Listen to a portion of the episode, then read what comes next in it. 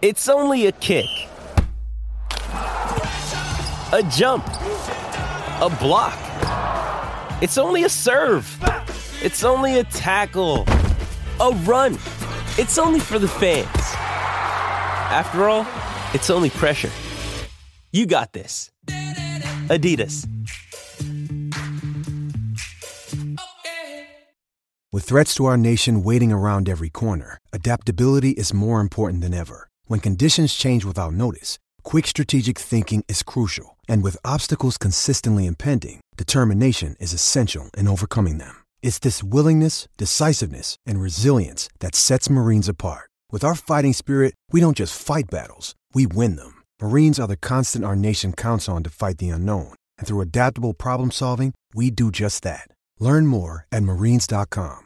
Mother's Day is around the corner. Find the perfect gift for the mom in your life with a stunning piece of jewelry from Blue Nile. From timeless pearls to dazzling gemstones, Blue Nile has something she'll adore. Need it fast? Most items can ship overnight. Plus, enjoy guaranteed free shipping and returns. Don't miss our special Mother's Day deals. Save big on the season's most beautiful trends. For a limited time, get up to 50% off by going to BlueNile.com.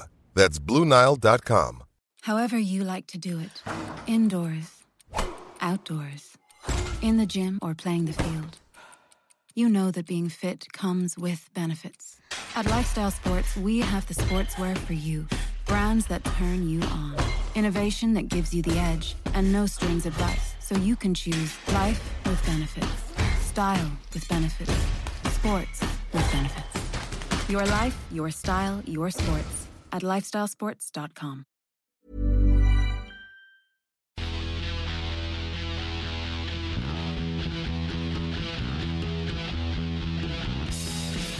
Welcome to the Blood and Mud podcast.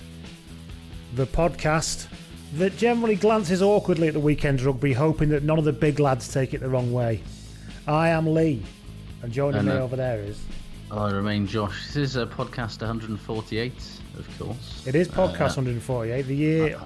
Go on.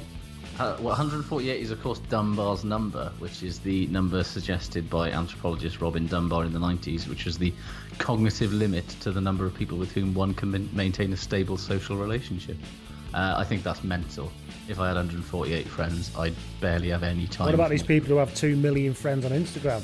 Well, yeah, if, but if I had 148 friends, I'd have no time for my preferred hobby of sitting on my own in my house consuming digital media in one form or another. Yes.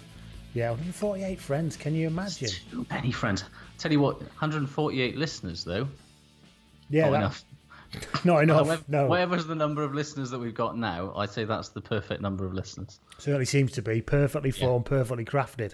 Yeah. Um, speaking But of listeners, if, you, if you want to get in touch with us, uh, you can get in touch with me at Blood and Mud or Lee at bloodandmud.com. And how do people get in touch with you, Josh? uh, at Josh Gardner at Rugby Shirt Watch, rugbyshirtwatch.com. And we're on Acast, on iTunes, and anywhere else you can get hold of a podcast if you feel like doing it. We're also on, of course, the Patreon, Mm. Patreon.com slash blood and mud. For those of you who like to feel you want to give us a little bit of support by sticking your hand in, in your pocket a little bit. And can I just say that obviously we've got the regular $2 a month members. Mm-hmm. Thank you very much to all of you. It is incredibly appreciated. But then we have the Indeed. in the they're there in the Aled Brew Lounge, and then we have the Aled Brew Lounge VIP area for the people Wow. who fancy, you know, just just be, to the hell of it, fancy give us a little bit more support for a mention on the pod. So the following have spent a bit of time in the Aled Brew, Aled Brew Lounge and thought, you know what, this is nice enough, but I want to go into the VIP area because they've got a '90s vodka bar in there. I fancy a bit of, you know, cherry cola vodka or whatever. I mean, I en- I enjoy. If it, is it modelled on uh, Rasputin's, the vodka bar in Aberdare, circa 2003? they were all there. There was one in Is real, there a dance- even real had one. Yeah. This Is thing about this craft gin shit can fuck off because they were doing this stuff in the nineties with vodka. It's not. There's Yeah. nothing new. And craft gin bars don't have dancing poles. All They don't have dancing, poles, and you can't get chili pepper gin. I doubt. I bet. No. Or no. Mars bar gin, for example. anyway, the people who wa- walked up to the rope and said, "Can you kindly let us in?" are Amra Mucic. Am- Amra, I hope that's if you are listening, which I'm assuming you are. I hope that I hope that's the correct pronunciation. By all, get- by all means, get in touch if it's not. If it's not, please tell me. week. Obviously, you can get in touch via the Patreon messaging. But um, I, I think it's Croatian, the word, the name Mucic. So I've done my best. Uh, J- thank you to oh, so Amra. Thank you to James Davis, who by the way is much nicer than his brother Chris.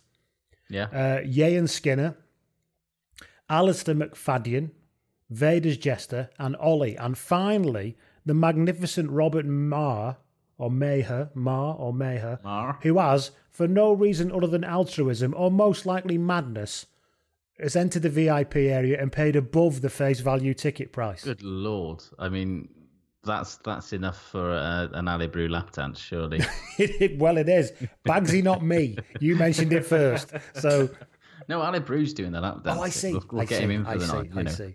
I'd never volunteer either of us for a Oh, lap can you That would be imagine? weird. I can imagine. It's horrible. Um, while you're imagining that, let me remind you all, because this might happen on that day, I suppose. We've got Judgment Day coming up on the 27th of April, Yes, where we get to two see weeks' time. the wonderful conclusion to the Welsh season. Which actually has something riding on it for a change. It does a which is bit, nice. doesn't it? Yeah. Um, So we've got that happening, and that's on the 27th, and we'll be going to the match. We've got tickets. Grab yourself some tickets. You don't have to do that. We'll be around town before and after, probably. Maybe as a bit of a mini social, so come and join us. We'll let you know where we're going to be. Uh, shall we start with a player spotted, as we always do? Of do? course, we, we better add. Speaking of the Patreon messaging portal, Richard Kaminsky gets in touch through said portal. And he says, I've got a player spotted for you. He said, I was out for a spot of brunch near where I work, where we live in Dubai. There seems to be a very. There seems to be something very familiar about the chap on the table sat next to us. Short, bald, muscular men are fairly thick on the ground here, but there's something about the shape of his dome. Not unlike an alien from that film about the alien whose name escapes me. I think it was called Banana Head Monster in Space. Richard, Okay, that's what yeah, it was yeah, called. yeah. He said, uh, as he turns to fish out something from his toddler, for his toddler, sorry, from his nappy bag, I catch his eye, and yes, it's none other than Ireland's pocket-sized puncher, Mr. Peter Stringer. Looks like he spent most of his retirement thus far in the gym, and he has the biggest gun to height ratio I've ever seen. Which is a fantastic ratio, by the way. Who has I got the most outrageous gun to height ratio, do you reckon? I can fully see Peter Stringer getting into like competitive bodybuilding post rugby. Or definitely He's just that- crossfitting, or something He's just got that look about him. Yeah. Uh, anyway, to finish off, Richard said, as they leave, his boy, who looked about three years old, sold a dummy and weaves through about four adults and accelerates up the road at a freaky, frankly astonishing speed. Keep an eye out for the even littler Stringer Jr. in a few years' time. Thank you, Richard. That was a good one. Why do they all end up in Dubai? Are they all doing appearances and stuff like that? I can only guess. Yeah. Massive loads of cash. Yeah. Yes. Uh, that's spotted. If you've got a player spotted you'd like to send to us, if, if you're on the Patreon, you can do it through the messaging page, the messaging portal. If not, there's the DMs, there's littlebloodandmud.com and all of that kind of stuff. Thank you very much to everybody who sends them in. Don't spare any mundane details. We love those details. Uh, now then, news wise, a lot of news this week, so we'll, we'll rattle Lot through of it. news, Anything yeah. going on this week? Anything we need to talk about this week? Should we come to that? We'll come to that in a bit. I don't know what you could be talking about. but We'll come to that in a bit. Yeah. Uh, first of all, quickly, speaking of the playoffs, which we're heading towards, there's also playoffs in, in the Women's League as well. Saracens will play Quins in the Premier 15's final. What price Sarries on the clean sweep, you reckon? I mean, it's still all on for them. Although you know, who knows? They're maybe not the force they once were. Well, we'll come on to that, won't we? Yeah, yeah. So, yeah, so congratulations to both those teams. Should be a good final. Uh, Indeed. Matthew Bastareaud is fancy. It's taking his particular style of loose play to uh, the Major League Rugby, specifically Rooney, Rugby United New York. I'd like Rooney to play for Rooney, actual Rooney. He looks like a bit. He looks like a sort of He looks like inside could- centre, doesn't he? He can look after himself. himself. Yeah, Yeah. yeah, yeah. But anyway, I- he's off to Rugby he's, United New he's York. thinner than. Matthew Bastareaud, so Well, for now. for now, yeah, for the time being. I mean, I, I'm fully expecting Bastareaud to go over there and for him to get recruited into the NFL to play an offensive lineman within about five minutes when they just see the fucking size of the Off- bastard. offensive lineman stroke running back like William, like the Fridge Perry in the eighties. Um, I mean, those deli sandwiches are going to take a fucking pasting, aren't they? If- Particularly in New York, it's extremely easy to get a hot dog or a pizza whenever you want it. I mean, look at what a late career contract did to Piri Weepu's physique, and he was eating at like Prezzo in Richmond. So imagine, you know, Yeah. imagine what fucking New York's going to do to Bastareaud. Think on that. what else? have you got any more? Have you got any news?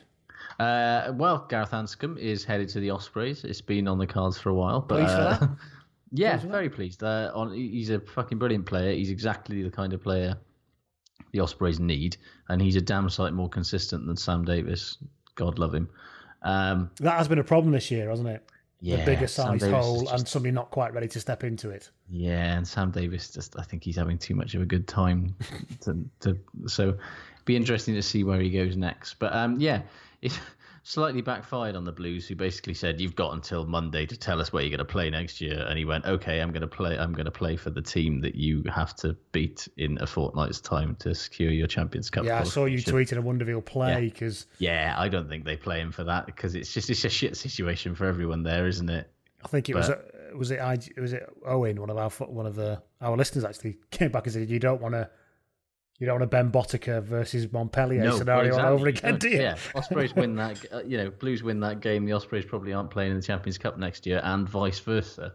So yeah, I think Gareth Anscombe will either be warming the bench or not involved at all, uh, which is a shame for him because he doesn't get one more run out with the Blues. But uh, yeah, from an Well, he may very well play actually, but yeah, we, we he may well that, do, but, but uh, yeah, I think if the Blues have got any sense, they it's it's a shit situation for everybody. It's not really fair to put him in that situation. But uh, yeah, uh, and it, uh, one of the worst uh, reveal videos in the history Oh of those. Oh my god! Yeah, somebody, somebody. videos. I'm sorry, I can't remember who it is. Just before we came on, I saw you'd sent it to us and said it was shit. Yes, of course it is. The black blood transfusion video. Jesus, Why do all these videos end up looking like cheap pornos? It's weird, isn't it? Especially when the, the person who was get, getting the blood transfusion was Not that I've seen any of them, seven- obviously. Yeah, the person who was getting the video, like the transfusion in the video, whose arm was all we saw.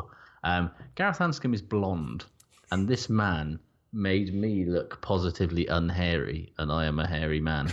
Um, So when you're having your lap dance, people, you can think of that now. look, that, look forward to that. Uh, so yeah, that's one. Um, Warren Gatland won't be coaching France. That's uh, in, in hilarious news um, because the French uh, rugby union was unable to convince the amateur clubs to Bloody uh, referendums, eh? Yeah, fucking the worst. Sixty Yeah, percent they had though. At least he had something of a mandate. Yeah, they've got a mandate to keep French rugby sh- stuck in the past. Uh, in, I mean, it's stupid and short-sighted, but that I'm Welsh. I don't expect anything other than amateur clubs to behave. Uh, reminds in a me of when, um, way.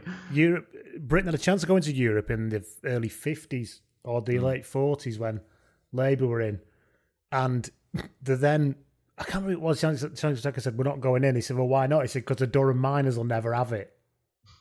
And that basically is is, is what is what this is. it, it? Yeah. Jean Paul from Le Shit Kickers RFC near Carcassonne simply won't have it. So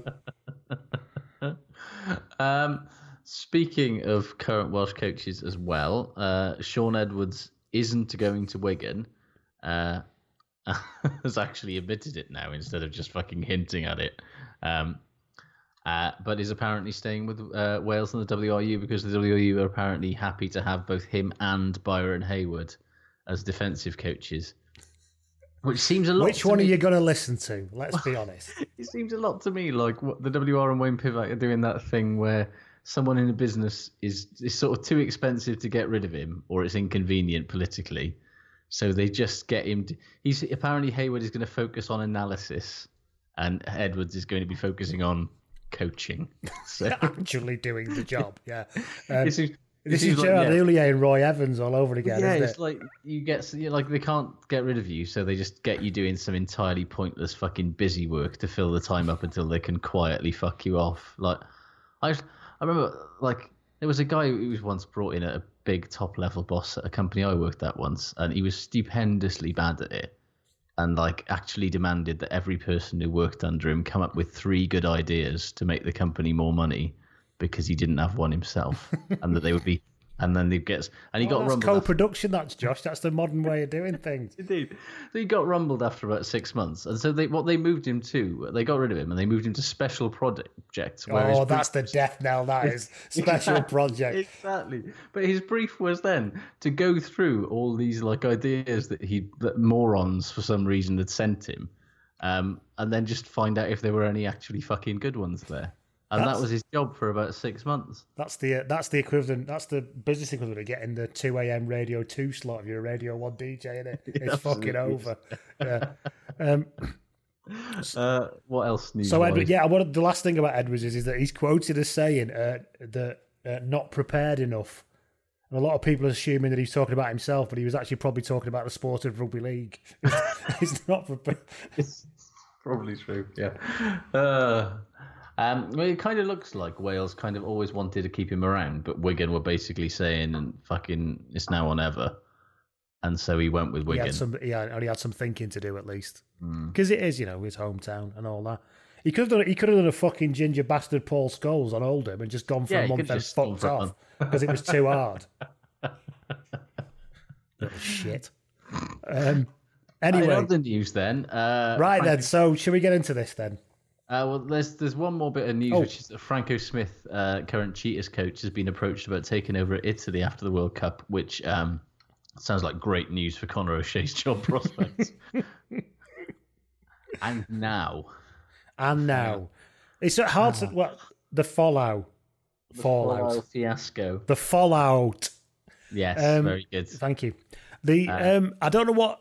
Obviously, it's quite old news now because it came out last Monday, didn't it? Tuesday ish. So some of it, some of it's quite old news. I had quite a lengthy say in a thread on Twitter, Well, which I'm not going to just read out here Yeah, again. you kind of said everything that needed to be said, but yeah, like he signed a contract in January. In January, don't forget, hmm. that stipulated don't do that. And if you want to fucking whinge and moan about free speech and the company shouldn't be able to sack you, blah blah blah, they can. They do. They're entitled to. Yeah, You you can believe whatever. and you can go to a want. tribunal if you want, but they're Yeah. entirely they've got in a base.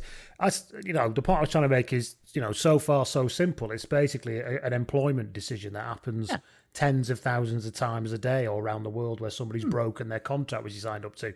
So the decision, to be honest, is quite straightforward. Especially on the second warning, he was on the equivalent of a final written warning, effectively, Yeah, and off he, went. if and he didn't- did what he- he did. Yeah, yeah, if you wanted, you know, if you wanted to keep on being, you know, homophobic on social media without any consequences, don't sign that contract. Yeah.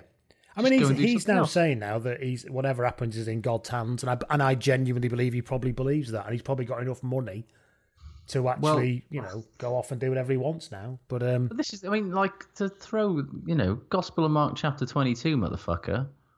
Render unto Caesar what is Caesar's. You know, respect the laws of the land in which you live, and on a macro level, that probably also includes not breaching an employment contract. yes, um, so I think that's relatively straightforward. Then you get into the whole argument about conf- conflating this with a much bigger argument about social and societal norms, the nature of free speech versus can you be contracted out of free speech, what where the kind of not to be too deep about it, the kind of force field of your right to say what you want with the person's right to not feel like they're completely excluded from society, all of that kind of stuff. Um, I came on the conclusion that it's absolutely right what's happened to him, and it's right that we hold these standards because, again, I'll make the point: it until 2003, Section 28 was still in law, Yeah, where you weren't literally allowed to say you were gay, or uh, councils weren't allowed to even admit that you had that you Yeah. existed. You know, this is, you, you know, you have to move on from these things, and you have to put things in place. That's why we needed a Race Relations Act. Where would we be without it? You know, this is what happens. But like something when you talk about some people talked about his motives for doing this and whether he's you know, but you know was trying to get out of his contract to go to France or Japan or whatever, or whether I don't he think he's that clever. Was being I think stupid. he's genuinely Well, a bit thick, to be yeah. honest.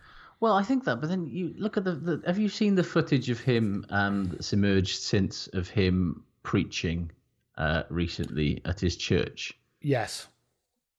I mean, he's doing some pretty fucking left field biblical interpretation to rail against Christmas and Christmas trees. Like, I think it's it's become sadly clear that what happened 12 months ago has basically just made him double down and to become more inflexible. And, you know, that's the part of this that kind of makes it me a bit sad about the whole thing is that he's he's not he's you know it's it's pushed him further towards an unpleasant viewpoint than perhaps he already was i think I think, to be honest, I've got a relative of mine who's a Jehovah's Witness, and they don't celebrate. He doesn't come to birthday parties. He hmm. doesn't come to Christmas dues. They don't have trees. They don't have presents because that's their interpretation. I don't Yeah. have. I have abs- you know. I have no problem with that whatsoever. That's just what they choose to do, and nobody's nobody has to engage in Christmas. Do you know what I mean? Mm. I've got no, you know, I, nobody's got. Well, I have got a problem with Folau having his views. I'd rather he didn't, but the fact is that he has, and I've got no problem with him having the right to have them. But you can't, you you cannot preach hate and torture and destruction under a banner of love and expect it not to be total fucking nonsense. Well, And I, I you know, I've got to say, I'm a Christian. I'm probably a lot more liberal in my views than that. I know you're not, and I'm not going to get into this too much, but I don't believe any of what he's saying.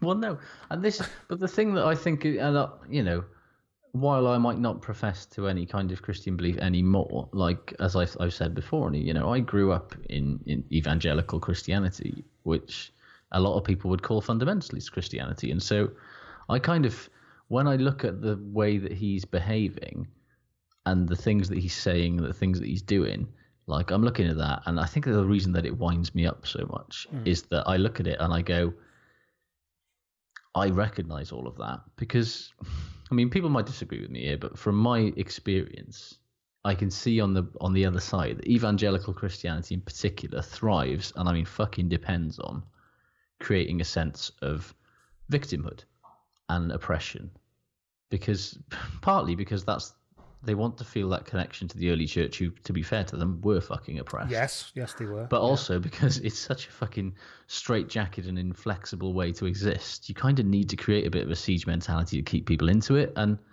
like that's really silly when there's three billion of you, and you're the biggest fucking religion on the planet. So that, but that then causes, you know, you get this sort of mindset of people saying, "Oh, well, you know, we're the real Christians because we're more fucking hardcore than them." And then you you think about Folau, and he's there saying, you know, Catholics aren't real Christians. Anybody who celebrates Christian Easter isn't a real Christian. Like, there's that mindset in evangelical Christianity that if you're not unpopular and if you're not upsetting people and challenging people, and you're upsetting the sort of social fabric, then you're not doing your job and you're letting people go to hell and blah blah blah. So in Folau's mind, I honestly think that he's thinking, well, if I'm saying unpopular things, I obviously must, doing something I'm right, doing yeah. something right. Yeah. And like some people have said that Folau wants to basically become a full-time church leader and a pastor, and this is his basically way of fucking earning some extra cachet on the way out before he does. I don't. I just. Wouldn't surprise I don't think me. I don't think he's done. Yeah, I, I don't think he's doing this because he's thick, because it was nearly a year to the day from the last one, Hmm. And it's so obvious what was going to happen. He signed the fucking contract. And I'm pretty sure when he was signing it, they would have been drawing his attention very, very, very yeah. clearly. Here, See that clause there? That relate that relates to that policy. so please familiarise yourself with it and get your representatives to get you to fucking understand what it means. Yeah. Well, it's they. What is it? A Sydney Morning Herald interviewed him coming out of church on Sunday Hmm. morning, and he basically said, uh, "I think the name of Jesus Christ has been glorified in this. Um, those that live for Christ will be persecuted for His name." He knows what he's doing. Can't He go anywhere with that, can you? You know, he wants to be perse- He wants to feel like he's set upon and Well, persecuted. he that wants to feel like he's Jesus. Yeah. yeah. That's a yeah. And so that to that point, I'm just like, well, fuck you then, mate. Get out of the sport. You're not bringing good things here. And I've, I, I honestly, I'd, I hadn't quite forgotten it, but I got to the point where I was starting to sort of enjoy watching Folau play again. Hmm. Because it sort of receded in my mind enough that I thought, well, maybe he's fucking got. It's a difficult discussion, this, isn't it? Because you know this is kind of happening now with music. People who are, you're finding out that they're scumbags. Yeah. You know, and you think, well, can you not enjoy their art and fall out to an extent? Well, Yeah, frankly, he's an artist, wasn't he? You know, person. yeah, and it's very difficult. You're not allowed to, you know, you're not allowed to, you, you're not allowed to listen to Michael Jackson anymore, or Yeah, I'm not so- allowed to like Ryan Adams anymore, which yeah, is annoying. which is really annoying. Yeah, because Yeah. he's got some cracking songs. we just keep looking at all the lyrics down, going, "Oh no," so so. Uh, yeah. Anyway, so that's the Folau thing. I don't think we could do too much more on that. Our view's very clear. I did a thread on on on Twitter. If you want to have a look at it, that kind of that was me being far more articulate than I'm being now because I had time to work it out. But that's kind of, that kind of covers everything. Yeah, And The then we- the, the bit of it is the Billy bit though. That's Yeah. the, I think a lot, a bit- lot of rugby players have ended up liking it. I think a lot of people like stuff on Instagram without really thinking. They just see something from the mate and they think, "Oh shit, if I don't Yeah, like it, you'll think yeah. I've fallen out with him." So I think there's there's a bit of that going on. Um, But the fact that he's been challenged on it, I mean, gen- I mean, the other people, lots of people, Yeah, yeah, lots of yeah, people have liked it, but I'm not sure they necessarily agree with it. I think that's just a a, a, weird politeness on Instagram thing. To address the Billy thing, he felt he felt the need to come out and defend somebody Yeah, from his community, I suppose, And I and, sympathy s- that, and somebody he- from it. Go on. he's he's badly trying to sort of explain Christian belief in a And how it's so important to them, and you can't and he's just trying to it. not yeah. to be confrontational with it. But the problem is that in doing so, he's indicated quite explicitly that he thinks that homosexuality is wrong, which is a problem. And it doesn't automatically make somebody a terrible person. We've we've spent time with Billy. I think like him a lot. Nick Yeah. Heath, you know, who's been brilliant this week, going right, you know, he's he was a gay rugby commentator who's been going around doing interviews about this and was very forthright in his own video about it. And again, he said the same thing. Met Billy, lovely guy, really nice, really warm. You know, it's not a kind of personal thing. It's just, and I can see where Billy was desperately trying to sort of say, look, people don't, please don't get upset. I'm just trying to say to you, we were all brought up with this. And Yeah. it's very important to understand where we've come from and how it's part of our culture and community. Um, And that's why I thought it was very interesting. Dan Leo, uh, head of Pacific Rugby Players Hmm. Association and former Irish, Welsh, and various other uh, clubs player, he, he made the sort of depressing point in that him sort of We never wanted this anyway. We never, yeah. The reason that so many Pacific Island players, such as Folau, Billy, Vunipola, scores of others, have this strong Pentecostal Christian belief is that a few hundred years ago, a bunch of fucking European missionaries turn up, go over there, and effectively force them to convert the point of a rifle. It's depressing from a great things that the British Empire did once again, fucking stakes, but it's instructional because, as he said, you know, as he went on to say, like the church is the focal point of the vast majority of island communities and the main place that they get information and education. And equally, one thing that he didn't sort of point out, but something that I think is equally important, is that when islanders move to other places, be it Europe, Australia, New Zealand, whatever, they gravitate towards the church as hmm. the sort of place that's the focal point of their life. anchor point, isn't it? Yeah. Well, you only have to look at like the Faletaus and the Vunipolas, the Tongan embassy in hmm. in Ebbw Vale, where Kuli Faletau's house basically became the centre of the Tongan community in South Wales and the West because Kuli was effectively their pastor, hmm. and so effectively the head of the community. Like, like I'm not going to make any assumptions about any other Pacific Islanders playing all over the world because obviously everyone's faith and belief is unique to them, but regardless of how dogmatic Christianity tries to be, it it raises an uncomfortable question for rugby. This whole thing, because you, you know, Billy was booed every single time he touched the ball at Bristol on Saturday, which was quite a fucking remarkable thing to see, to be honest. And to be honest, a credit to the Bristol crowd in a way because they felt strongly enough about, you know, Billy's homophobic remarks that they made him aware of it in the game vocally. But it's it's a, a worrying thing for rugby when one of England's most high profile players is getting that kind of reception and and It suggests com- it suggests about there's something about how much the point I think you- you're making, which is about how how many of these Pacific Island players will Hmm. Yeah, hold this view, and and not just Pacific Island players. Frankly, I'm sure there's other Yeah. Christians, people with different religions who may hold this same view uh, because they think that's what God God's told them to say, and God always speaks the truth. Um, it's going to be interesting to see how much they're willing to lose. Yeah, and it's it's it's what, especially as like you know how common. Yeah, we don't know how common and widespread these views are. Like you said, there were plenty of fellow pro players who liked that post aside from Vunipola. We don't know whether that was a sort of politeness thing or a strong agreement thing, but Yeah. it's so clearly at odds with what certainly the majority of fans in Europe and in Australia and in New Zealand think, and also what And also what their what employers, yeah, what their employers consider acceptable. And, and the thing is, people pretend that this is a new thing. You know, brands have been incredibly protective of their brand for years. I remember when I worked in financial services back in the 90s when this was becoming a really big thing.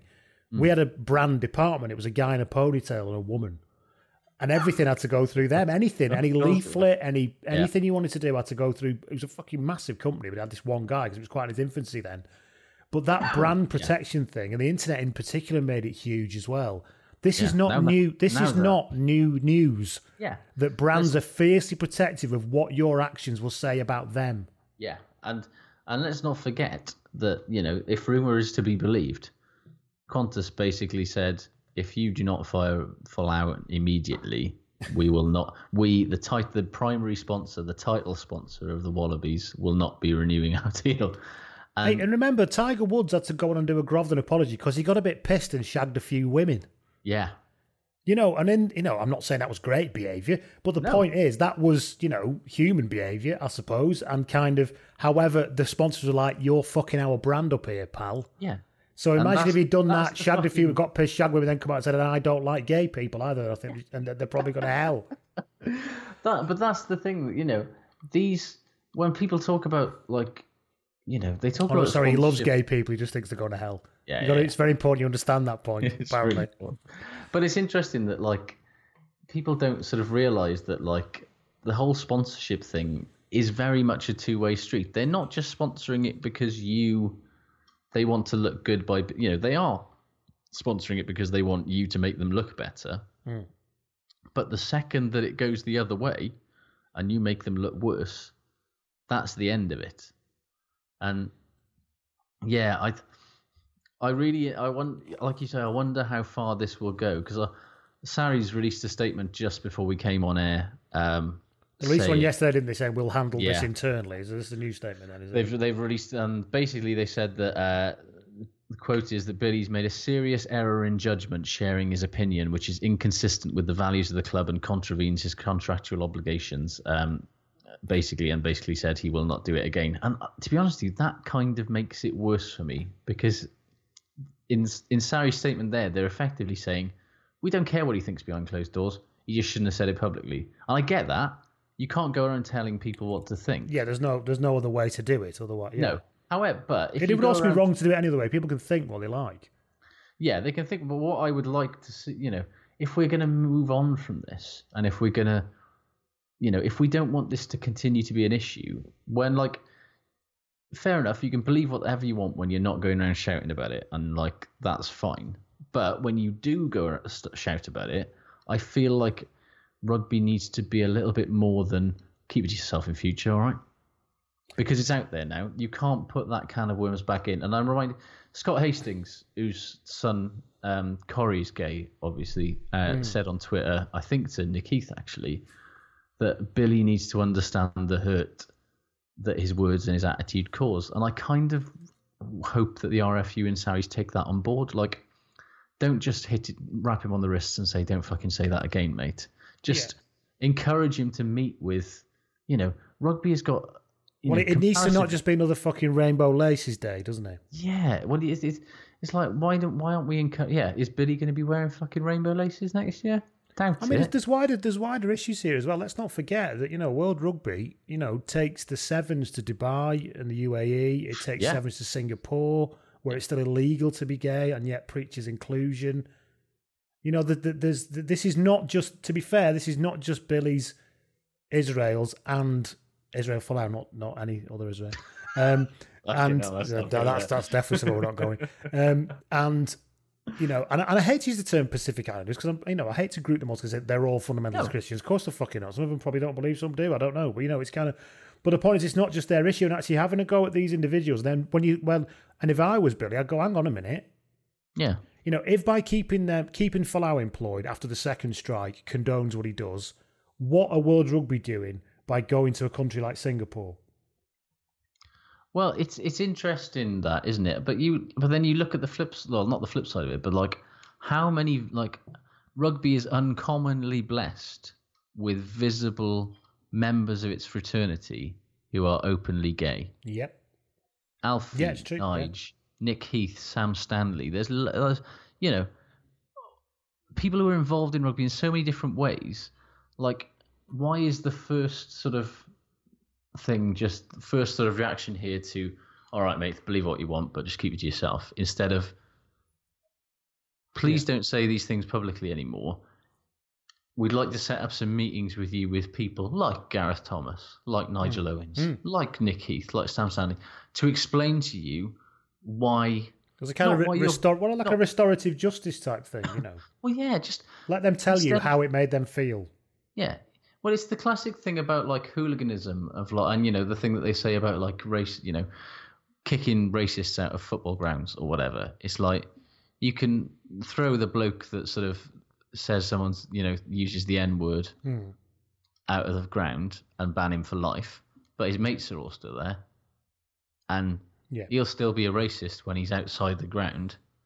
And his kid will probably be a racist as well because he'll have been brought up in that.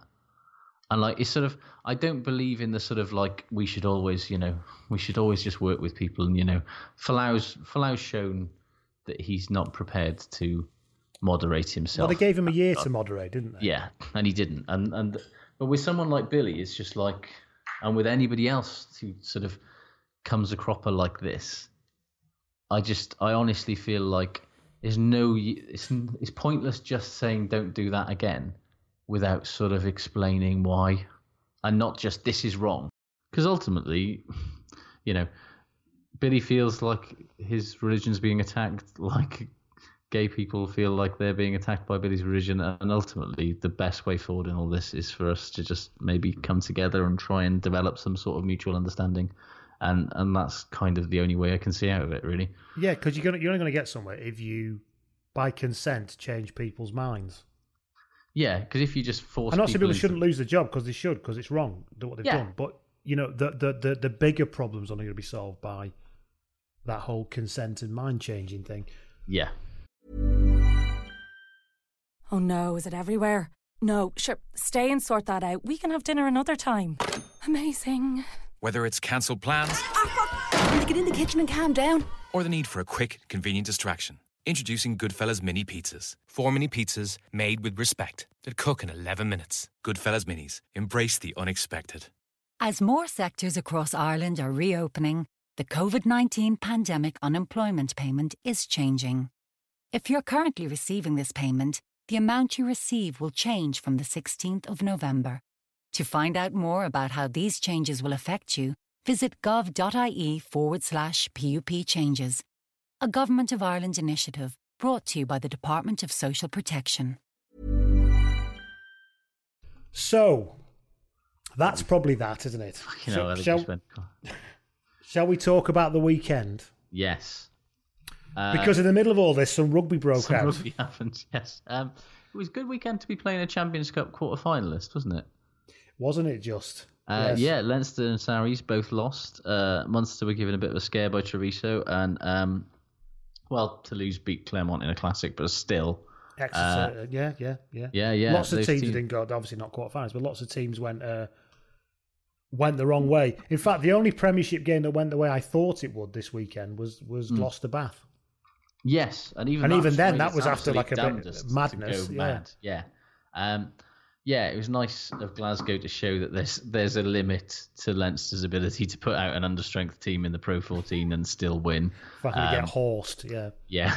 Um, yeah, to be honest with you, that game was very tight until quite near the end. Um, but, you know, that bonus point win puts Glas- uh, the RDS puts Glasgow firmly in the driving seat at the top of Conference A. Um, and, yeah, to be honest with you, like, Sar- like that Leinster losing their big impact on Glasgow's season and Sarries losing away to Bristol, you know, sending a team missing many of the big names, admittedly, um, and giving the Bears what might be the points they need to sort of secure their premiership. This is still not done and dusted, but I am not so sure Newcastle will recover from Friday. it'd be interesting to see how it goes. I mean, you never know, but I don't know. It's just something. It oh. felt bad, didn't it? Yeah, I mean Newcastle. Honestly, they should be they should be kicking themselves repeatedly, point blank in the bollocks. For, yeah, for that. Well, which is kind of what they did on Friday. I mean, it was just It to is a bit. They take nothing away from Leicester, and they're grinding out. And Guy Thompson, who was after us saying last week, he looks all right. He's not a great player. He Yeah. fucking went and did Yeah. that. he got himself a top knot, and all of a sudden, World changes. He's really not very big, is he? I No. think if he was about three inches taller and, and about what a few ten kilos heavier, yeah, he would. The, people would be having a very different conversation about Guy they Thompson. absolutely would. I mean, basically, it means you know that Mike Ford is the greatest coach in the history of coaches because you know he's been there like what five days, and all of a sudden You Leicester. see that um, that try that Gonavar, that that step, that phone box step that got. How was somebody that big and that old able to move Honestly, like that? that that But did you see how terrible George Ford's effort at the tackle was? I mean, I know he got fended, but this, you should never put Yeah. yourself in a position to get fended like that when you're effectively cut, crossing a field to tackle like that. That's a classic Yeah, just dive should- and tackle. Yeah, just throw yourself at him. Yeah, Don't- he won't fend you off if you're in midair, a human. Missile. Yeah. exactly. Uh, yeah, so that's um, I mean, the reality is, though, you know, Leicester have probably saved fine. themselves there. yeah, and and, and I thought this would be not a comfortable Newcastle win, but I thought the win I thought Leicester Newcastle played- would win. And even with the, you know, going 13 points down in the first fucking 10 minutes, whatever it was, they still managed Yeah. to come back and should have won it. Yeah, and And, you know, they just interceptions being thrown. over and over again, didn't they? And you know, losing that line out at the end was just it's that sort of body blow. That when they when they fucked up that line out at the end, Yes. it was just like that's the sort of moment that, like you say, you, they don't recover from. That you that haunts you when you're looking at the fixture list for next season and you're seeing Nottingham and Cornish Pirates and Ealing Train Trail Finders instead of That's the Mark Saracens Hughes last minute equaliser volley at Wembley, which Yeah. was 25 years ago this week, actually, for against Oldham, Like, those you don't know. She does And I, and I joke about this, and I've said it many times before, but if you slow down the tape and rewatch that YouTube and slow it down, you can actually see Oldham's souls drop out of their shorts when that ball goes in. And we had the most horrendous running. I mean, by the end of it, we were running through treacle. And I think there might be, I'm only mentioning it because I think there's something about th- that about Newcastle now. I do think there's something about, you know, Mm. I- I- sort of mini they'll keep fighting, of course they will, but I think there's something where humanity kind of takes over. And you just think, you know, the human nature is a bit like, oh, boys. yeah. There's three teams above us. And we're seven points behind now. Yeah. And they're all winning, you know. When when the the team that everyone expected you to be in the battle with is beating Saracens at home. and And Worcester are fucking absolutely horse in sale. yeah. And you're losing to Leicester at home. It's just yeah. I you feel like that might be the moment that the back was br- Yeah. they've not been good this season. Let's you know. No, But they no. they had a little mini revival there for a little while, and it felt like they might be able to claw themselves out of it. But I wonder how.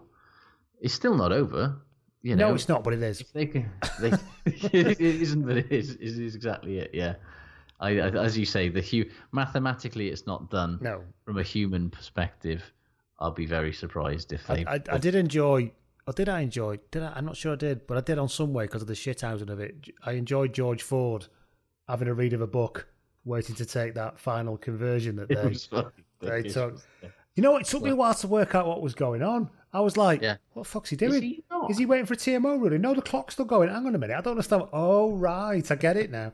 Ah, he's just Duncan Weir did something similar actually earlier this season. I, I was reminded by somebody, so it's not just Leicester being shit; it's something that people no, do. It's, it, it- And the thing is, you've got to set a time frame, and people are going to work to it, aren't they? There's only there's nothing you can do about yeah. it. You know, it's it's just one of those things where if you're on the wrong end of it, it's the most annoying thing. Well, in the yeah, and it's no worse than collapsing a scrum repeatedly and you know, and taking ages to set your scrum, and which is what happens as well. So it's it's Yeah. exactly the same.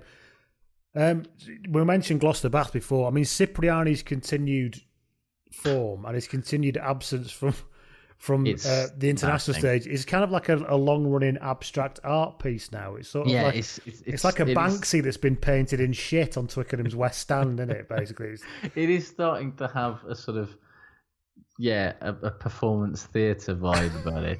You know, it's just because he's like- playing so well. so so and well. he can do so many things other people can't do. and there's nothing in the thing with him as well. There's nothing about you know you you say well fine we'll swing to the other end of the spectrum because he's terrible at X and he's terrible at X.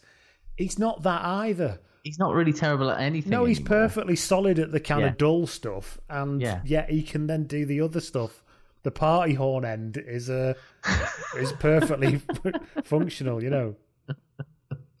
the party horn end is perfectly functional. Should 100% Yeah. be what this podcast Yeah, is let me just make a note of that one. Yeah. but it's it's yeah, he was incandescently brilliant. I think you'll Uh, find the party horn end will be quite operational when your friends arrive. Yeah. Yeah, he was incandescently brilliant again, as he has been all fucking season. And once again, as soon as he is in a Gloucester team, Gloucester look twice as good. You know what? I wouldn't mind if he had somebody really dull in front of him. It's the fact Yeah. that he's got Ford in front of him, who is Yeah. not dissimilar a player, is he? Yeah. But he's he's quite clearly not as good as him. Well, Ford is basically him, but smaller and not as good. and like Ford is having a perfectly respectable tail end of his season. Yeah, and he's a good player. Not trying to say he isn't. It's yeah, just uh, but Danny Cipriani's a better player. Hmm. But I don't know. There's just there's something about Danny Cipriani's personality that has alienated generations of England coaches, and realistically, it's too late for him to know. like, there's no, you know, whoever replaces Eddie Jones isn't going to make fucking Danny Cipriani the fulcrum of his England team. I, I'd like to think that it's it's it's pro northern discrimination, and I'm all for it. Quite frankly, there's been too much of the other side for years. Sorry, you can't play Tenford unless you're a northerner. You're from you're from below Watford. Get fucked. Yeah, not a chance, pal. Have you ever? Have you Anyone any from Stoke league- down is ruled out. Have you got any rugby league pedigree? You haven't. Fuck off. Yes, finally the elites are taking notice. um, what else? What else got for the weekend?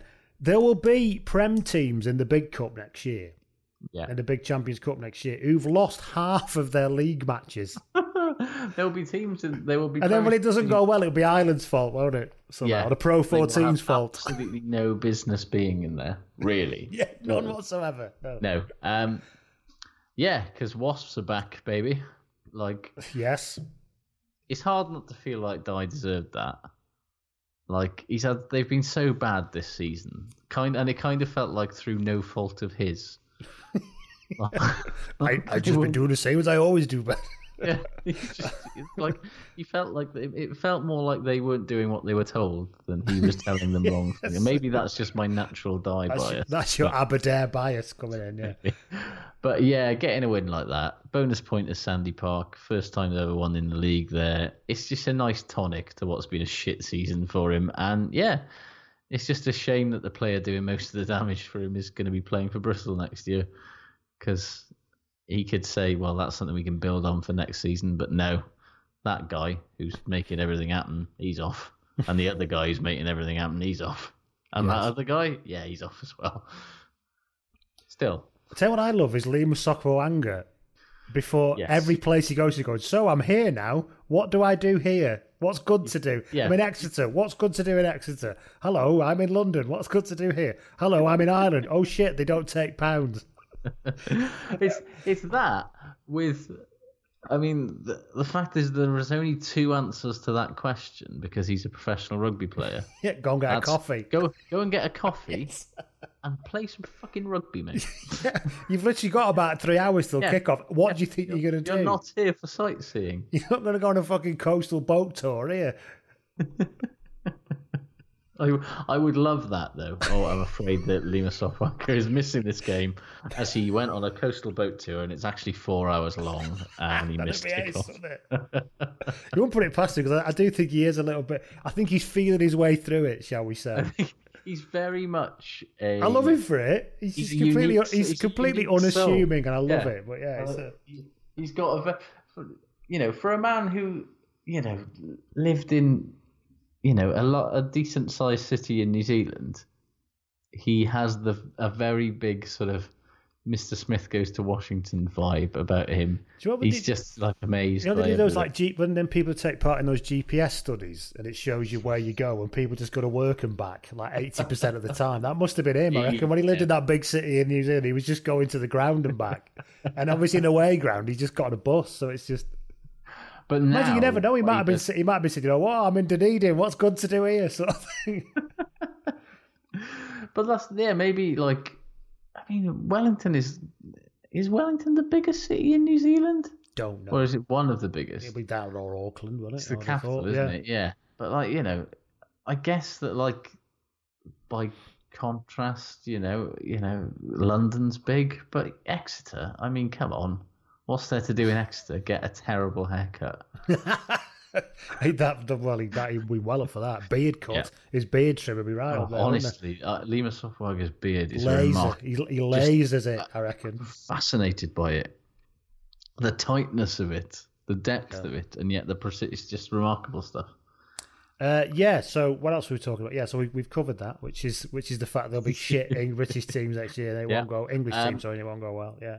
Pro 14 still has a bad refereeing problem, i.e., its referees are bad.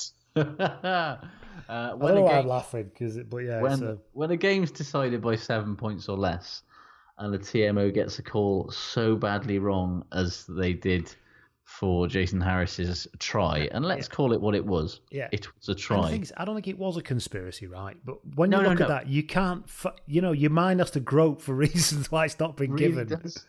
That's the thing. It's it's the fact it was an Irish TMO giving a scandalous call to an Irish team that confirms Connacht's place in the in the Champions Cup next season. Hmm. It brings out the conspiracy theorists en masse, and the- reality is they're not corrupt. They're just bad No. at their jobs. No. If they were corrupt, they'd be a hell of a lot better at doing and it. real time poor decisions, you can think, ah, you know, happens, doesn't it? And sometimes you get a cluster that don't go for you. but that one's yeah. just so weird because nobody that I know has watched it and gone. There's also a benefit of the doubt thing, isn't it? If you've made that much of an effort for an attacking side and stuff like that. Yeah, I, I mean, it's, it's it's you know, and it's it's made a huge difference on the makeup of both Connacht and Cardiff seasons because Hmm. Connacht, as you say, now they're in the playoffs. They're guaranteed a Champions Cup place next season. All four Irish teams are now guaranteed a Champions Cup place. Hmm. Cardiff now need to, if they don't beat the Ospreys um, at Judgment Day, they will either not be in the Champions Cup at all, or they will have to play off against probably the Scarlets to get in there. And you know that's totally flipped it on its head from when they were basically cruising towards a comfortable Champions Cup place last year and last a couple of weeks ago rather. And it's it's hard to understand how this has been going on for so long and the Pro 14 still can't get enough fucking decent referees to make them a neutral and b not shit. And if they're going to be shit, I mean, can they it's not. It's you know, in, in terms of criteria, it's not. It's not a complex one, is it? Can you I'm just be asking for a lot. neutral and not shit? Yeah, or We'll work with you on the rest. We'll work with you on the rest even, of it. Even be quite shit and neutral. At least take away the fucking the hideous feeling of like, is there something going on here? Which is obviously there's not, because it would be silly if it was. But Why aren't Scotland producing refs? it's weird. They do have a thriving, you know, Yeah, you it know, doesn't make- game, and all refs come up through the amateur ranks, don't they? There's yeah, enough and they've games got going two. on. They've got two refs, and one of those refs is from Ulster. Yeah, It, it's. I mean, you imagine it's a tighter fight. It's a harder fight in Italy, but Yeah. And even they've got Marius Mitrea, who honestly, when Joy Neville was having to be Marius Mitrea's assistant on the weekend, I can't even remember what game it was, and was sitting watching him, you know, throw, go on throwing for a- his diarrhea go all on over for the about go yeah. on for about fifteen minutes about a, a decision and then got it wrong, and she's just sort of standing next to him as he's fucking prevaricating, and sort of just a look on her face, just like, can you just fucking get on with it and get it right next time?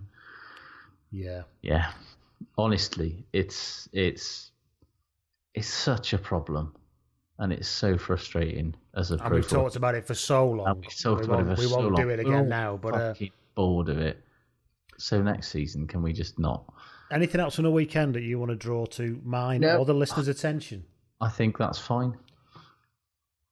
Now let's move on to the um, Rich got in touch for shit Mm. good, and lots of people have mentioned this. Now, obviously, with the Billy thing, which we talked about, Bristol played its raining men Yes. at full time, Yeah. uh, obvious for obvious reasons. Yes. Um, and Very, I enjoyed that. By yeah, way. fair play. I mean, you, you know, Bristol. I imagine it's the same guy does the Bristol social media account, Twitter account. Yes. You know, or, or lady, but uh, yeah, it's funny. Um, so I just thought we got we got to thinking: if there any games, what other what songs could have been played at the end of other games this weekend? Mm. Uh, I, I came up with a couple. Yeah, baby, I die for you, and that's the truth at the end of uh, Wasps Exeter, obviously. Uh, Scarlets versus Zebre, you could play shit list by L7, especially for Zebre. Fuck me. Yeah, they were terrible. After Cardiff's, you know, terrible TMO thing, which we just talked about, Sympathy for the Devil could have been played. Uh, yeah, Because, you know, yeah. Cardiff is the devil at the end of the day, and Rug- Yeah. Rugby wise, they were the Leicester of rugby, weren't they, for years? When They were. when They were. Cardiff RFC. No fucker liked them, apart from Cardiff fans. And I think it's that's been that's one thing that regional rugby's done, which people don't talk enough about. People Yeah. don't hate Cardiff enough anymore. Yeah, not nearly as much as they used to, although we do still hate Cardiff. Yes. Newcastle Le- Leicester take it to the limit by the Eagles. Very nice, yes. High bit by Randy Meisner. That's what you want. Trying to hit that fucker. Um, uh, Cheetahs Dragons Yeah, for the Dragons. The longest time by Billy Joel.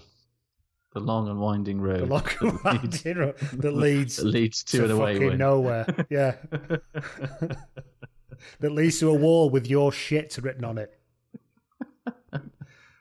So let us know. What do you think, listeners? Have you got any ones that you think should be played at the end of, of, Yeah. of games that are club Ah, related? or and stuff? if you know, if you want, after a game finishes this weekend, you know, just Let us send in your yeah. submissions Yeah. for uh, a, a suitable theme song for that game.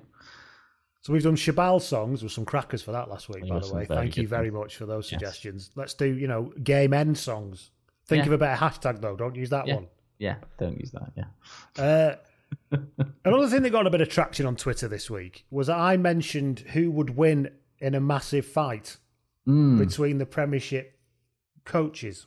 yes. The Guinness, the sorry, the Guinness, fucking hell, the Gallagher Premiership. Still don't know what Gallagher is, but the Gallagher Premiership coaches. No, me either.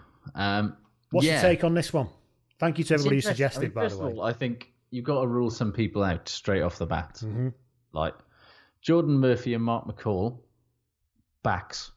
Yeah, but Like- some people said McCall's got the shithouse look about him. He could yeah, like do some. if you're if you're a back, you're not getting punchy on the reg, are you? You know, like I just and Alan Solomons and Chris Boyd also probably need to be. I have a vision of Geordan Murphy being like Brick Tamland in the newscasters' fights. You know what I mean? Just a bit clueless. Where's he got a hand grenade from? But you look at Alan Solomons is like hundred years old, yes, he is. and He's as old as Solomon. Yeah. For safety reasons, no. Uh, Chris Boyd just looks really nice, And he's an old. He's an old. and he's quite old as Yeah. well. Um, and uh, to be honest with you, I look at Rob Baxter and I just think you're too nice. you Yeah, well, somebody came back to me and said, "Did you see Rob Baxter play?" And I said, "You know what? I didn't. If No. Bobbins was on, he could he could uh, inform us of this because he knew him, didn't he? yeah, but apparently he was- like yeah. he's got the killer instinct to me. No, no, what But I mean, I do feel like that leaves us with quite an interesting sort of pool. You got Pat Lam, yeah, scrappy yeah. but tenacious. Probably Mm. likes to take the fight to the floor. You know, uh, you got Todd Blackadder, who I think is a bit of a dark horse. You know, he's quietly sort of he's very casual, Technical he's very calm. strategies. He It'll won't st- start. He won't start a fight, but he knows how to finish one. Yes, You And he won't and get also- emotionally involved. Also, he's massive. He's like six foot four and fucking eighteen stone. Hands like suitcases. He's a big bloke. Um, Gustard, psychopath. Yeah. Obviously wiry and a bastard. Um, Wolf spirit, all that. yeah. Dean Richards, shithouse, will do anything to win. Obviously, like And get away with it because he's an ex can't get away with it. Um, Diamond, like mouthy. You know, he's probably going to give you a dig in the kidneys, and he'll enjoy it. He'd be at the eye. He'd be he'd be fish hooking you and everything. Dimes. Yeah. Uh, Johan Ackermann, who I think is probably the bookie's favourite in all this. Yeah, Just- despite that genial smile he has. Yeah, It's the eyes. Look at the eyes. man. Look, at the eyes. eyes. He genuinely loves hurting people. And don't You forget, he played in that South Africa game against England when it, basically South Africa just tried to kill everything that moved. yeah, and he was in like a pig in shit in that. um, and then finally, you got Dai Young, who I feel like he's a pacifist at heart. Like he's not a naturally violent man, but you can't hide from the fact that he's like six foot two. He's probably twenty two stone now, easy. but underneath and it he all- was surprisingly mobile. He was a remarkable athlete underneath it all. I can see him basically being very slow to rile up, but once he's done, just a fine paste is all that's left. Just a dizzying blur of physical violence. So, yeah, my money's on Dai. Well, I thought about this, and I thought I thought that we could do it WWE Royal Rumble Hello. style. That will appeal to a remarkably larger number of our It readers. will, won't it? The readers, So, listeners. and I'm with you. I think there has to be the first people into the ring would have to be the little lads. So, like Yeah. McCall would come in, would Yeah. start with Solomon's, and McCall will like throw a Werther's, orig- Werther's original into the crowd, and Solomon's will instinctively run after it because he's such an old man. Um, and then McCall will tell Geordan Murphy that this is an island game, so he'll instinctively leave the ring to sit on the bench outside. Yes, So he, that's him lost. He's out. yeah. McCall might have a bit of a wrestle with Boyd, with Boyd, but he'll tell him that Courtney Lawes is on Instagram again, and Boyd will run off to go and speak to the PR team about something. So he's gone. Uh, this, Yeah. so you've got McCall left out of this. So then Go West starts playing, Hello. and Baxter comes in. Yeah. We can see McCall is loosening like a the, the buckles on the ropes because he's a shit. Yeah. You know, Baxter comes in. Yeah. He brings a massive fist down, massive farmer fist down the top of McCall's head. Proper But as but Three Stooges style. yeah, but as McCall goes down, he legs up Baxter. Course who he then hits Yeah. the ropes, and that, that, that top rope falls away because of the shithousery. yeah. But Baxter manages to just hang on. At which point, huge howl goes up. Oh, Werewolves of. London starts Uh-oh. playing. Gustard struts towards the ring, stripped to the waist. Obviously. He executes a super fast out to win clothesline to Baxter. Stands there Yeah. howling, but as he's doing that, McCall ties his laces together. Cause shithouse. Yeah. Ackermann comes in chewing on a fish finger with that smile of his eyes fucking demented. Yeah. Yeah. McCall tweaks his nipple. Ackermann goes to the full goes full rope return, and on the way back, McCall moves. Ackermann flies into Gustard. Boots are tied together. Gustard's out quite quick. Instantly. Yeah. Yeah. Baxter, McCall, and Ackermann are left eye each other. At which point, over the tannoy, we hear.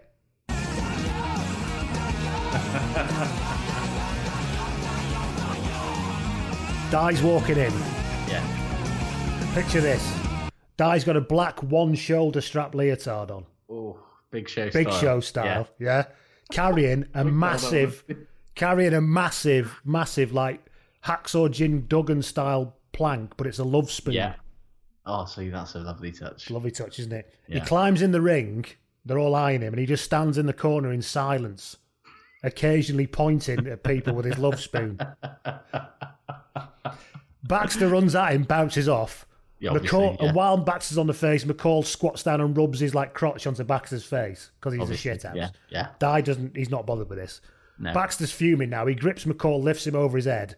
Ackermann spies his chance, takes them both down. Ackermann's climbing to the top ropes as Blackadder enters carrying a clipboard and making some notes. But the moment he steps into the ring, Dai immediately twats him so hard with a love spoon, he flips backwards over the rope and he's out straight away. Beautiful. Beautiful. Because there's no time for thinking in No. this game, son. No, you got to react. Ackermann's landed on Baxter from the top rope. And Baxter's having a rough time of this so far, you'll have noticed. I've noticed that, yeah. McCall is quietly prowling, being a bit thinking of his next shithouse move. Him and Ackermann start dragging Baxter out of the way, but it's blocked. They try and get to the ropes, but it's black because Pat Lam's just arrived. We're yellow. He immediately goes into a complex, incredibly complex attack. but it has the effect, Off, is he bouncing off Yeah. all four ropes? loads of angles and everything, but it has the effect. momentum and nobody knows why. yeah, it has the effect of leaving his chin wide open. Ah, So that that means that there's a, a, a McCall executes a flying upwards headbutt to him. of course he does. Shit He's house. on the floor. Yeah. Shine on you, crazy diamond starts playing. Oh, hello. Dimes enters towards the ring, telling as he's walking in, telling journalists to telling them off for comedy effect. You know, Yeah, yeah. uh, he flies in, he shouts at the top of his voice, "We can't compete financially," and grabs McCall and launches him out of the ring. McCall's done. Brilliant. I'll be honest, I'm delighted. I, I thought I was worried that McCall was going to win the whole thing. No, no, no, no. Uh, Ackermann and Baxter are now working on Dai together, who's standing there emotionless, upright, while they pound on his neck and face. A huge bell sound goes up, bong, and all eyes turn, and it's Dino, the last man to come in. He's dressed as a Victorian policeman, slowly Obviously. walking towards the ring, yeah. blood already spilling from his mouth. Yeah. He removes his helmet and heaves himself into the ring.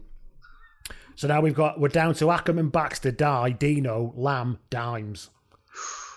Lam's attacks are becoming increasingly more intricate to the point at which he just simply starts spinning round and round and round and actually cyclones himself over the top rope and out. Ah, see, that was always going to happen, wasn't it? Ackermann and Baxter throw Dai into Dimes.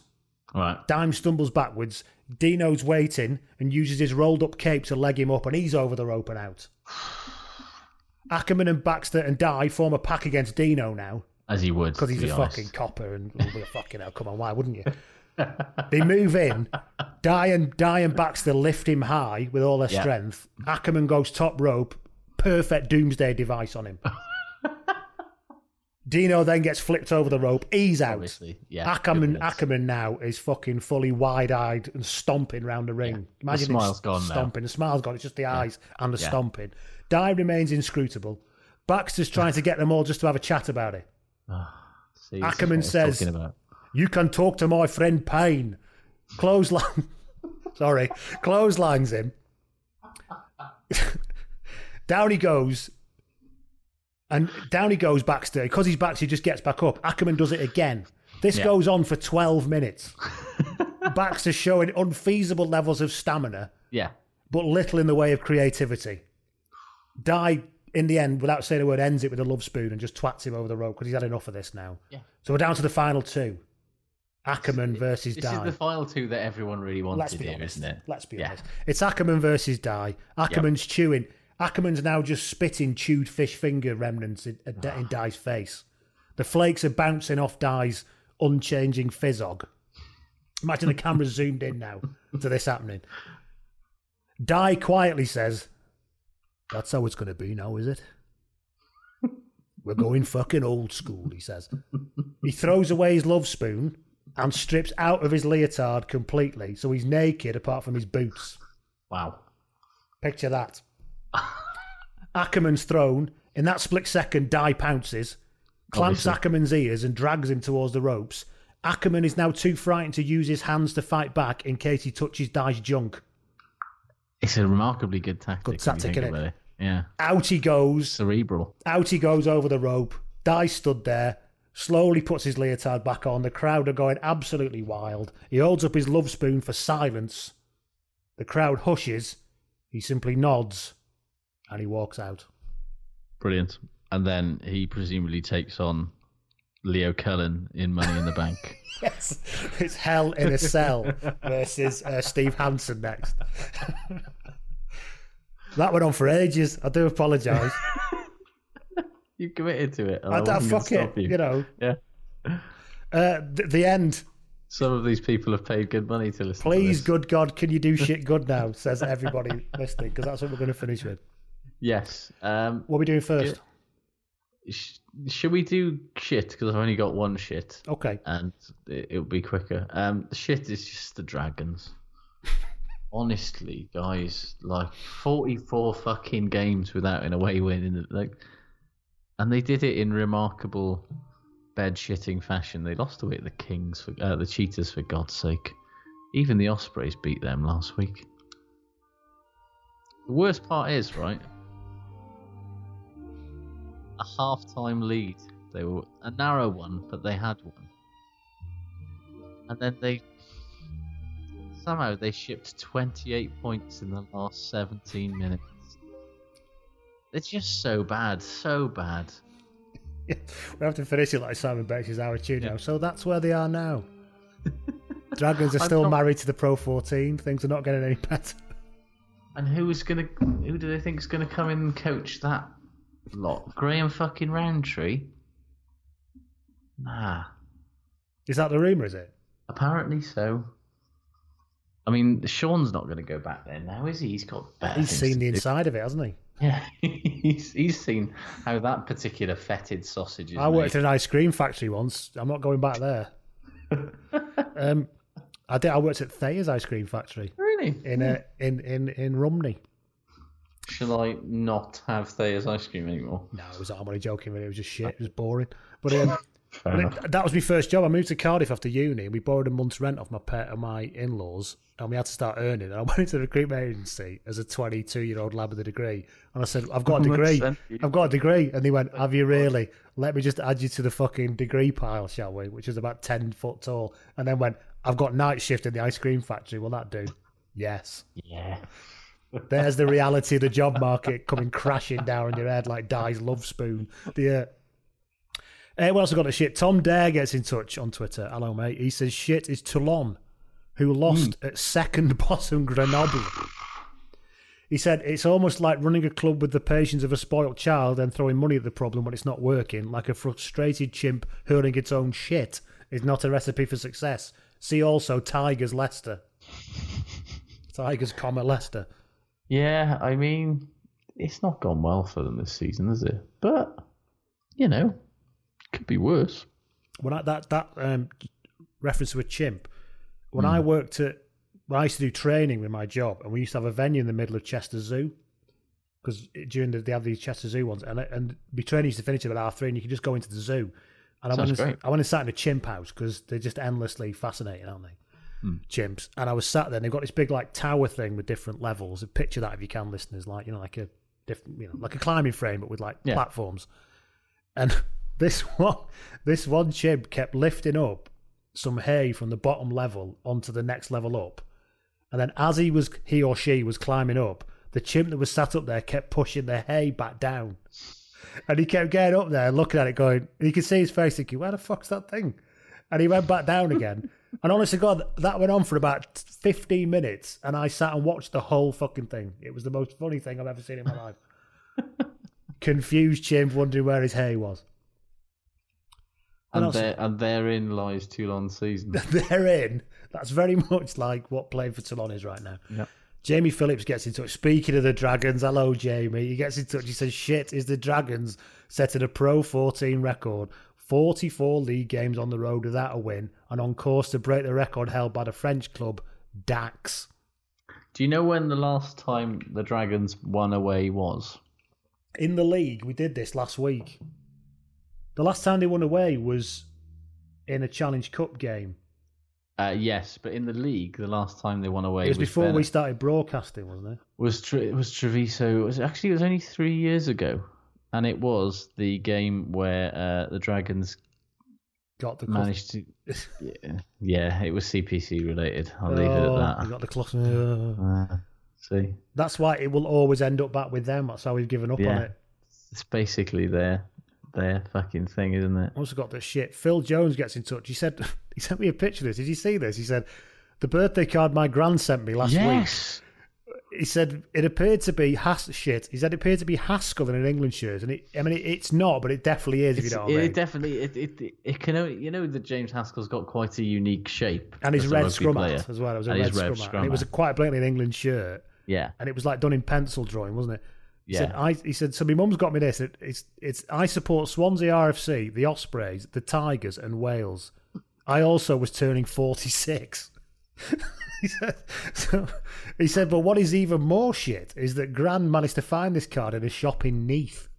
it's that in itself is the most upsetting thing because you can clearly see it's an England shirt. Who's It's their an- buyer, for God's sake? Sack Yeah. him immediately. It looked, to be honest with you, it looked like that moment shortly before Haskell ran into a post. So if that's the reason, if that's the reason that's been immortalised, then fair play. Actually, when you open it, is it him like running face first into a yeah, post? it's him sprawled out underneath the post. What else have we got this shit here? D. Clark gets in touch. Said the shit is the, is the Folau situation revealing how many players are thumping homophobes. Yeah. He said, but good though is Michael Leitch's responses to it. Yes. Yeah, good video that. Um, Grant Taylor gets in touch. He said, "Shit is the Falcons for raising all of our hopes and royally shitting themselves against Leicester." Yes, he said. Yeah. good- this is a good one. He said, "But good." He says, "My seven-year-old and his teammates doing a fortnight dance while an opponent ran past him to score in an under-eights match at the weekend." he said, "The joy and insanity of kids rugby, right there. Yeah, brilliant." But you see, if you follow some parents thinking they should be fucking bollocked and dropped and never Yeah. be allowed to play rugby never- again. They should never be allowed to play again. Obviously not. John T up north gets in touch. He said um, his shit is Toby Flood having a pass intercepted versus Leicester in precisely the same way as he had a pass intercepted when we last played Leicester. He was all over. I know he was actually he had a head injury, didn't he? They reckon Yeah, there was no way he should have still been on the field. he was doing a lot of fucking diving and bitching though, wasn't he? As Yeah. well. It was pretty It was- awful to see.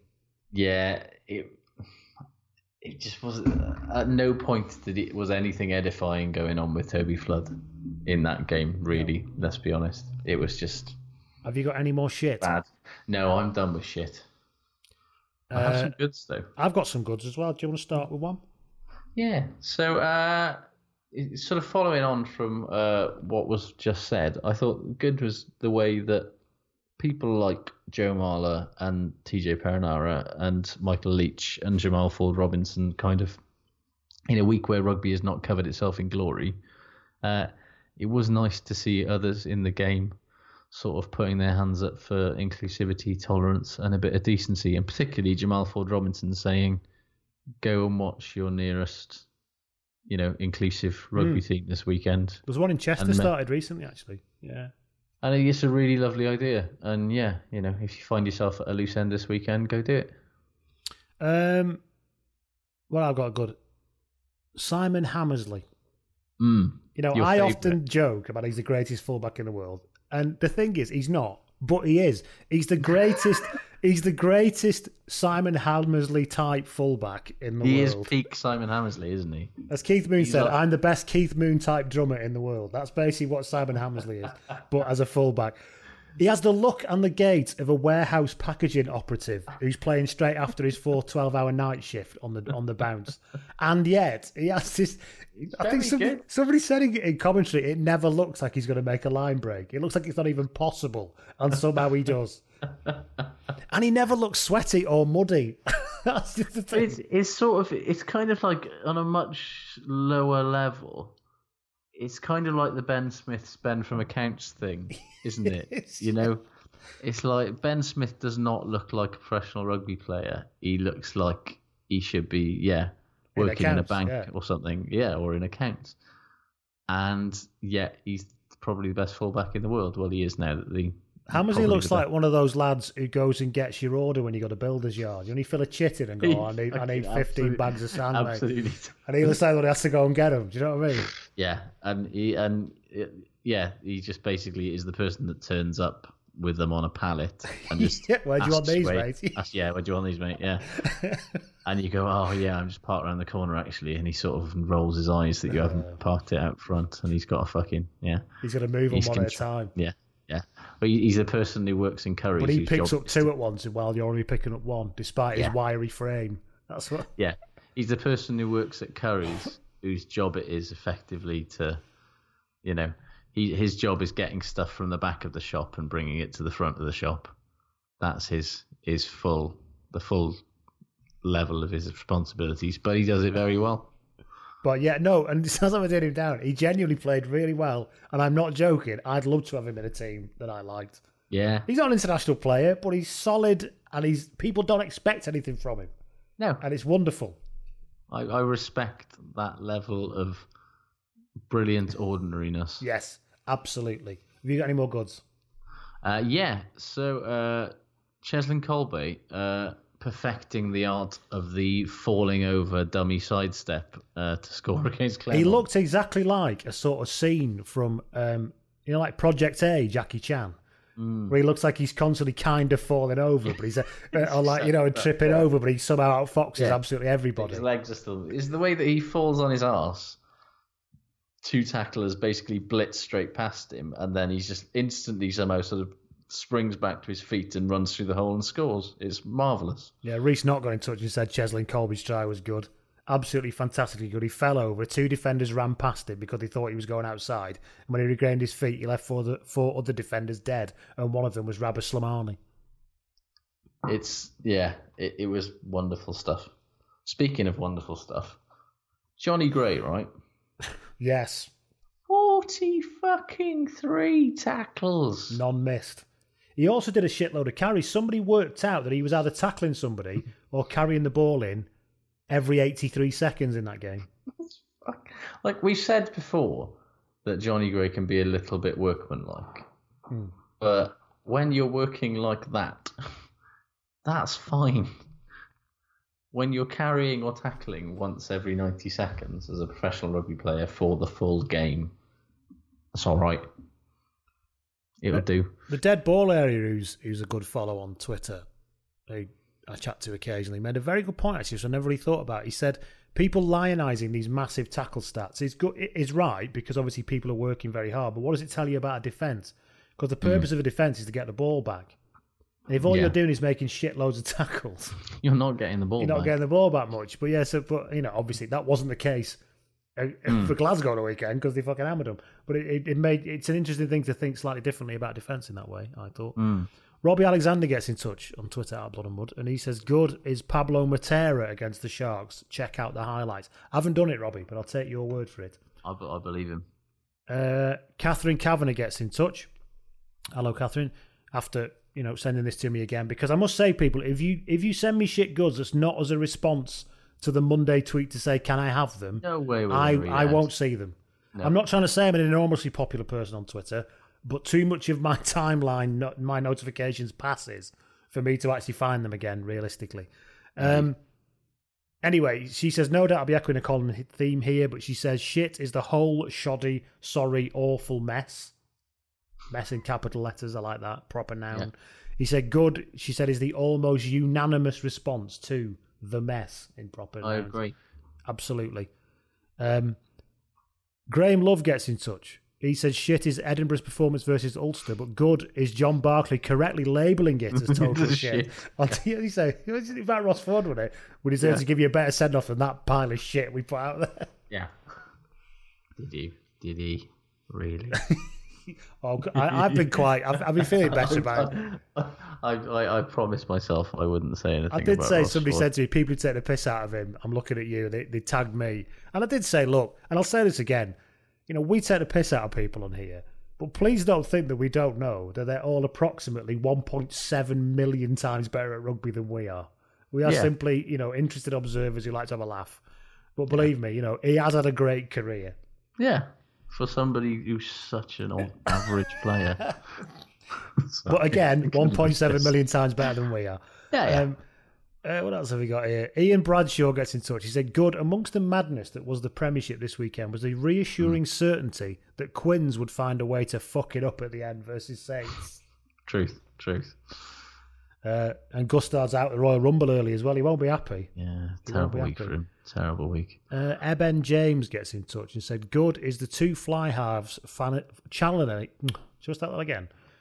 Good is the two fly halves channeling the ghost of Finn Russell. Both Sam Davies and Danny Cipriani did exact same copy of his no look pass from England versus He Scotland. did. Sam Davies was very good on the weekend, which is ironic given that two days later he was basically going to be Out of a job. rendered out of a job. Yeah. Yeah, he finishes Eben by saying, also, as an Ospreys fan, that's the most exciting thing I've ever seen Sam Let's Kick It Downfield Davies do. Yeah. Well, you won't see him kicking it for too much longer. Alex jo- Alex Reese Jones gets in touch. Says good was Toulouse versus Clermont. Hmm. Rugby at its pure Ridiculous- French, barmiest, ridiculous. mental best. Ridiculous game. Which what was included- it? 48 43. It also included Morgan Parra throwing in at the line out for the last ten minutes. Fucking hell. I love the fact that they've still got that kind of end of Delicious. season or amateur tour about even their highest. Yeah. thing. And this is one you can throw the versus line out, two. can't you? Yeah. Yeah. And this is one versus two in the top 14. Mad stuff. Uh, Simcoe Kid gets in touch. He said, I saw Josh Adams at the weekend do a weird old man back back bad back type try scoring celebration versus Sale and nearly starting a fight.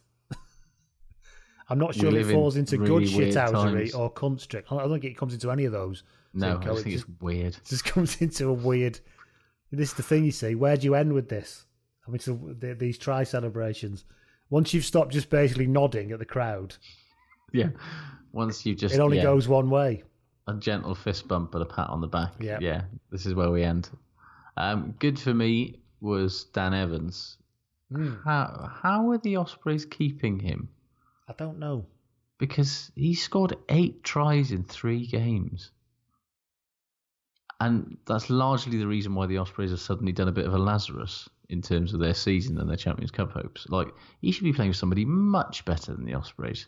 Especially as, like, he's not playing for Wales. Somebody in England should have fucking made him a very rich man. But you'll take it, though, won't you? Oh, fucking right, I will. Speaking of people who are leaving, after you mentioned last week, because I'll be honest, I've not paid that much attention to him. I, had a look at Will Boyde for Scarlets. Fucking good, isn't he? Honestly, Leicester should be after him now. Anyone in the Prem? Leicester go. should be after him Yeah. right now. Yeah.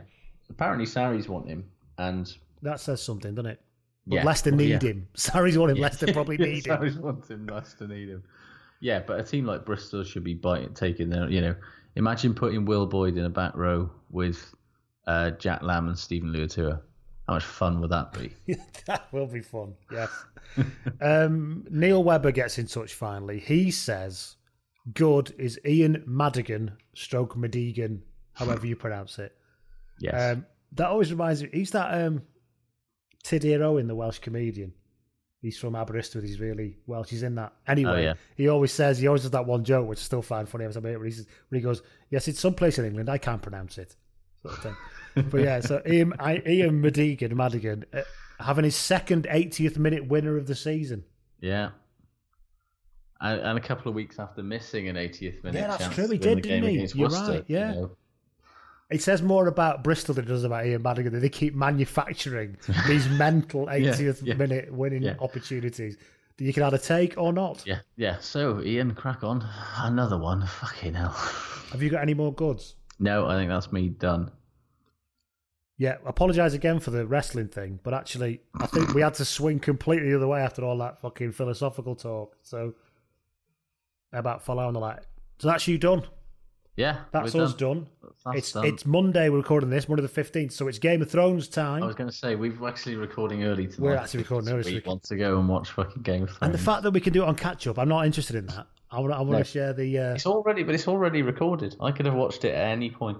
are you going to watch it as live though, so you can tweet? Maybe I don't know. I'm not. I'll probably just put it on. I know I can I can have mission creep. I know I can have I'll mission get- creep on my Twitter, but I think Game of Thrones might be one too far. See, I think I, I'm just going to get through it as quick as possible and then go to bed. I went on a massive fucking rant about Paul Scholes and somebody said, "Which sport's this?" I was like, "Fuck off." It's League It's Two football." me. Football. Doesn't look like football, but it is. right then, I will speak to you all soon. So will Josh. Oh, next week will probably be it's Bank Holiday Monday, so we'll probably be a day late because I'm travelling back from London, so I can't record. Indeed. So I'll uh, speak to you all soon. Goodbye. There you go.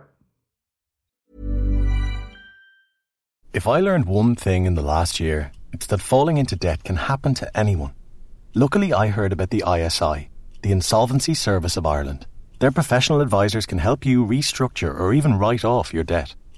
The first thing they said to me was every debt problem has a solution. I can still feel the relief. So if you're worried, visit their website backontrack.ie or free text get help to 50015. The ISI. Together, we'll get you back on track. Sports Social Podcast Network. Hello, it is Ryan, and we could all use an extra bright spot in our day, couldn't we? Just to make up for things like sitting in traffic, doing the dishes, counting your steps, you know, all the mundane stuff. That is why I'm such a big fan of Chumba Casino. Chumba Casino has all your favorite social casino style games that you can play for free anytime, anywhere with daily bonuses. That should brighten your day a little. Actually, a lot. So sign up now at chumbacasino.com. That's chumbacasino.com. No purchase necessary. Group. Void were prohibited by law. See terms and conditions. 18 plus.